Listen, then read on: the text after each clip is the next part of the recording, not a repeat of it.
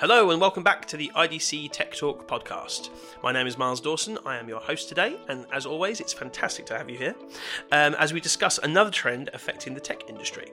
Today, I'm joined by Andrea Siviero, who is, in my opinion, has got one of the best jobs at IDC. Um, he's the research manager for our European Customer Insights and Analysis team, but particularly, he leads the research stream around emerging technology in that team. So, Andrea, welcome to the podcast today.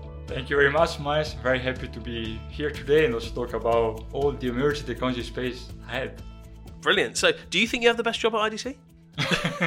Let, us discuss that at the end maybe of the podcast. well, um, as you said in the introduction, you lead the research stream about emerging technology. So, why don't you explain a little bit to our listeners if we have a clear definition of what this actually includes? Mm, it's not easy, but yeah, we are working on that basically. So the way we define, at least in IDC, to, to have a concrete definition of emerging technology is basically we say that all those technologies that have not reached an inflection point yet. But how this inflection point is defined?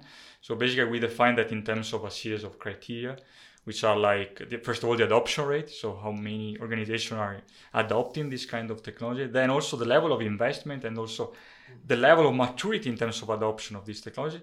But then also then other criteria we look at are like the type of impact these technologies are having on the business, on the society as well. But also why not the, the number of startups that are working around these topics. Of course, emerging technologies, not all of them are completely new. Some are already emerging some way. And of course, they, they do not work alone. So to work properly, they need to build up on third platform pillars such as mobility, big data, cloud and social, these are the typical IDC uh, third platform pillar.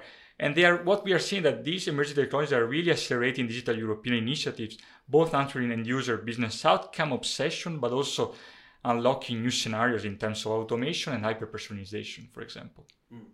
I mean, do you have any examples that you could share with us? So examples are, are multiple basically. So we go from the from the more mature and advanced ones, such as for example Internet of Things or artificial intelligence, that nowadays are quite top of the agenda of European organization to those that are more at the horizon, like for example, I don't know, take quantum computing, for example, nanotechnologies. Mm. The way we try to represent this technology is, um, is basically we, we plot these along three axes on a chart, mm-hmm. and this is what we do in our research. And basically, these three axes are, are done basically on uh, on the key main impact that these technologies are having. So we have one axis around business in particular, so like technology like edge computing, robotics, uh, micro, micro and nanotech electronics and nanotechnology, for example. We have another axis for the human being impact, like take technologies like uh, human eyes, user interfaces, biometrics, uh, wearable as well, and uh, computing, for example. And then finally, we have an axis on the society impact, which are more about talking about advanced material, for example, digital ethics solution. These are just to, to mention a few. And basically, just to to close uh, on, on, this example story, the way you can look at this technology, you can split into two big clusters. On one side, you have those core enablers of autonomy, like uh, take AI or Edge, for example, even IoT. They really enable new inputs acquisition and an endpoint first interaction.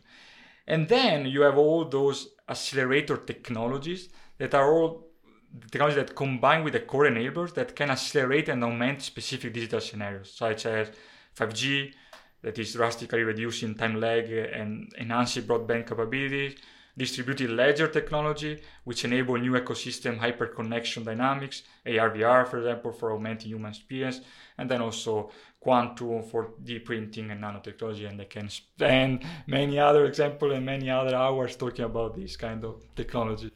Absolutely, um, and uh, this is the great thing is that you've actually you've brought the chart with you today, and um, to the listeners, if you want to pull up the notes for the podcast, you could be able to see the chart. We've included a link there, so please click on it and have a look and um, get uh, get your bearings while we talk about this a little bit. Um, there's some great words, great names, great sort of topics on here. Um, I'm going to pick one at random. Um, tell me about swarm computing. What's swarm computing?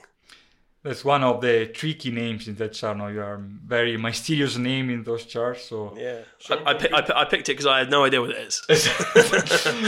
That's a good choice. Babe. So the swarm computing refers. So the the swarm word means basically that you have multiple decentralized self-working asset. In this case, self-computing asset. That basically they put all their forces together, mm. and so even if you have single entity com- making workload computation, that they, they are all orchestrated and coordinated, mm. and they play like a big computing machine putting all their forces together. You have the swarm computing, but for example, I'm sure everybody also on the line is familiar with the swarm robotic or swarm drones. Mm-hmm. Basically, yeah. there are all these little drones coordinating and creating shapes in the sky, for example. We have seen a New Year's Eve mm-hmm. fireworks, for example.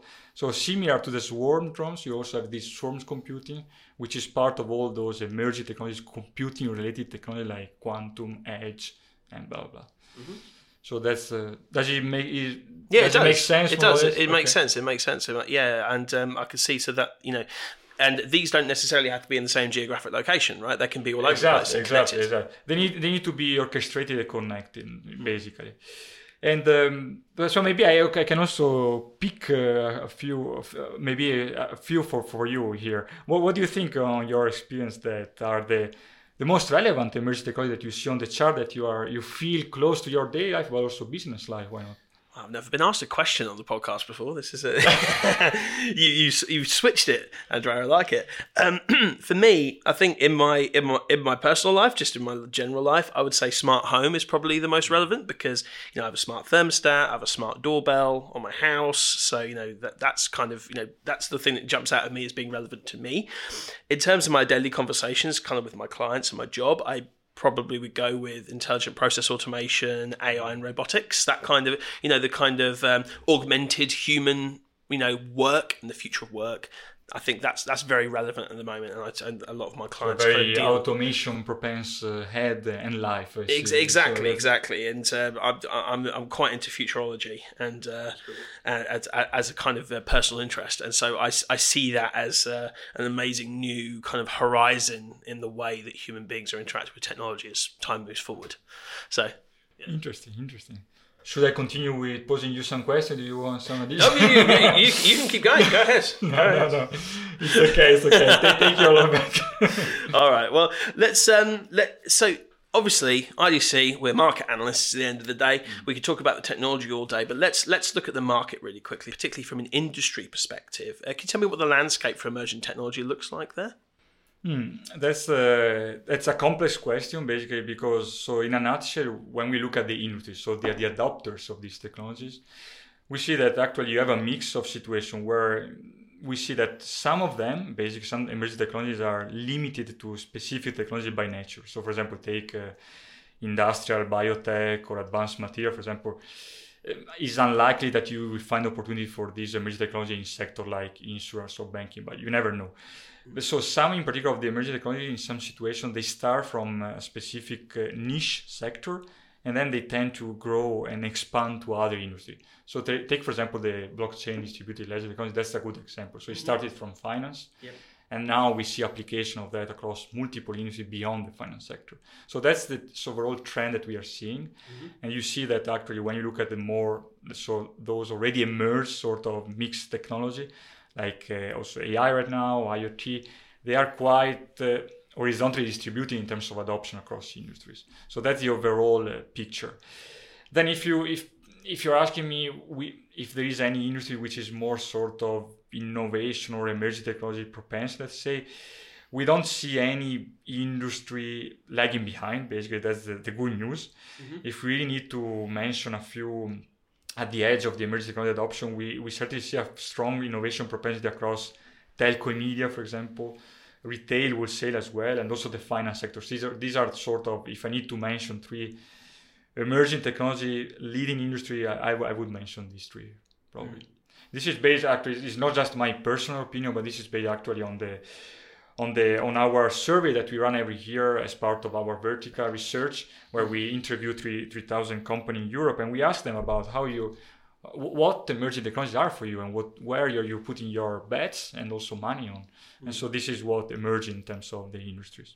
Definitely. And the great thing is we also have um, a set of spending guides that um, build around use cases around this as well don't we Exactly. So that's a very important point because at the end of the story, what we are we are seeing that is is good to mention technology, and you need to know what technology can do. But what we are going to see is that basically all the conversation, both uh, with the, the IT side of the of the company, but also with all the, the rest of the C-suite, is you need to start from the business outcome. So basically, what you want to do with technology, which are the scenarios where you're going to apply these technologies, so the use cases Mm-hmm. basically, and just after that, you need to pinpoint back the technology that you need behind for enabling these use cases. So the use case is certainly a keyword. And yes, as as part of that in IDC, the way we did that is on parallel we we built our use cases sort of taxonomy across the multiple unit with around 600 defined use cases. And then in parallel, as you mentioned, so we have a quantitative part of the story with spending guide estimating which are the leading in terms of dimension use case, but also what are the ones showing the fastest growing opportunity, let's say. Definitely, because it's always interesting because you, you can look at the data and you can say, okay, um, blockchain is most used in finance, but then that doesn't tell you the whole story. Because then the question is, okay, so what are these institutions actually using blockchain for? The investment is high, but what are they actually using? What is their kind of implementation? And that's where the use cases come in. That's why it's so fascinating. And we do have, um, we, we've, as you said, there's about 600, 650 ish um, use cases. Use case, yeah, basically, yeah. So the way we, of course, we look at that across industries because different industries have different use cases focus. But overall, our list, uh, which was quite a long uh, uh, work involving different teams within IDC, both at the worldwide and European level, yeah, we have this long taxonomy list across it with around, I think, around 50 use cases per industry, more or less, defined. And if you put all our more than 20 industry together, you get to 600 and even more. Wow, that's fantastic. So we looked at the industries. How about the vendor landscape? How does that look? That's another important aspect to, to consider, of course, when looking at the emerging technology. So, probably the easy way to, to touch uh, in a nutshell this point is to distinguish between the emerging vendor on one side and those more incumbent or traditional, let's say, vendor. So the emerging uh, vendor, in particular, here we are referring mainly to all those startups, digital startups, or, or young uh, company in the sector. Normally, these emerging vendor, when talking about emerging technologies, they are recognized or for being the really the technology guru in one or two specific emerging technologies. So they are really the specialist of of uh, a few selected emerging technologies. Or on the other side, we uh, we see many emerging vendors that are recognized to be the specific industry lead, the industry driven industry expertise in, in specific industry sector, basically. So these are the, the two way uh, we are seeing at the moment the emerging vendor in this space. But then uh, in parallel, of course, the emerging technology topic is also relevant for the incumbent traditional vendors. In this case, emerging technology mean different things, or it, it could mean in some situation new product opportunities. So you, we see some of the traditional vendor launching specific um, product line dedicated to some emerging technology, or even uh, putting in place dedicated teams.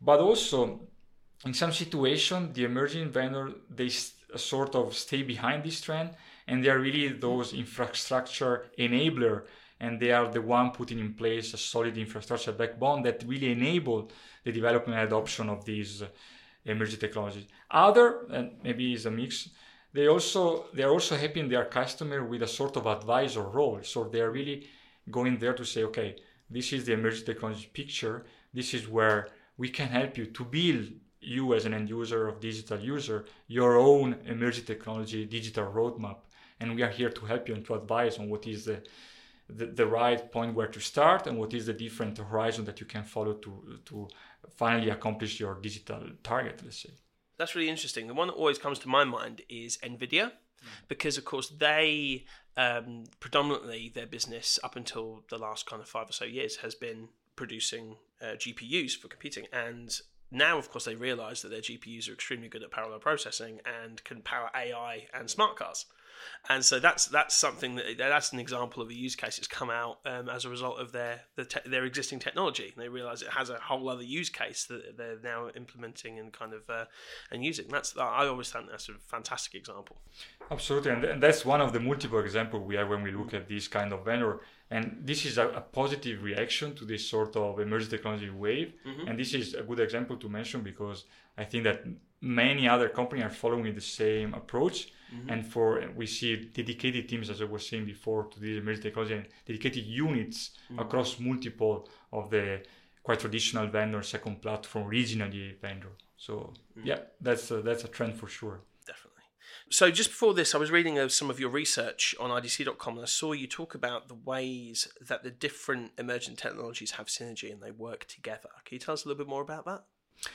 Uh, that's uh, yeah, absolutely, with, with pleasure. So basically, you of course, you can look at this technology individually. So you take, for example, AI, you can understand all the specific uh, definition, features, specific trends, and market landscape evolution. This is one way to look at emerging technology. And this is what we are doing IDC with all our dedicated practice. So take the AI one, take the IoT one, blockchain, and so on. We have this dedicated team focusing on one of these.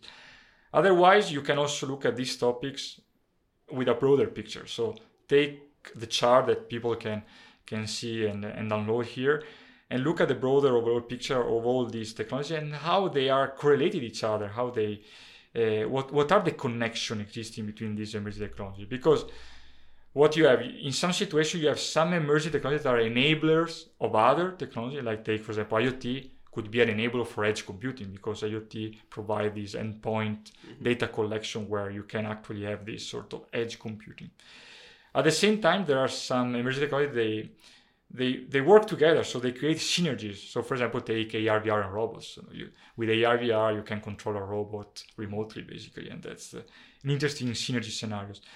But also, what we are seeing in our research is basically in some situation, you have some combination of both being enablers each other, but also good synergy. For example, take IoT and AI, where there is not really a proper one enabler of the other, but actually it's a very good situation where they are both enabler of each other. So you have this mixed situation. And uh, I think that when looking at, when thinking about these synergies, is the, the real challenge for uh, for the end user adopter is basically how to orchestrate these different uh, uh, emerging technologies. So basically, the company's digital strategies are therefore called to look at the overall picture and potential synergy and First of all, select the emerging technology sort of bets according to their digital roadmap use cases prioritization we, we mentioned before. And then the next step is really they need to link them back to the company traditional infrastructure. So and also orchestrate them. So basically transforming the IT stack into a digital platform. That's uh, what we, we see in our research.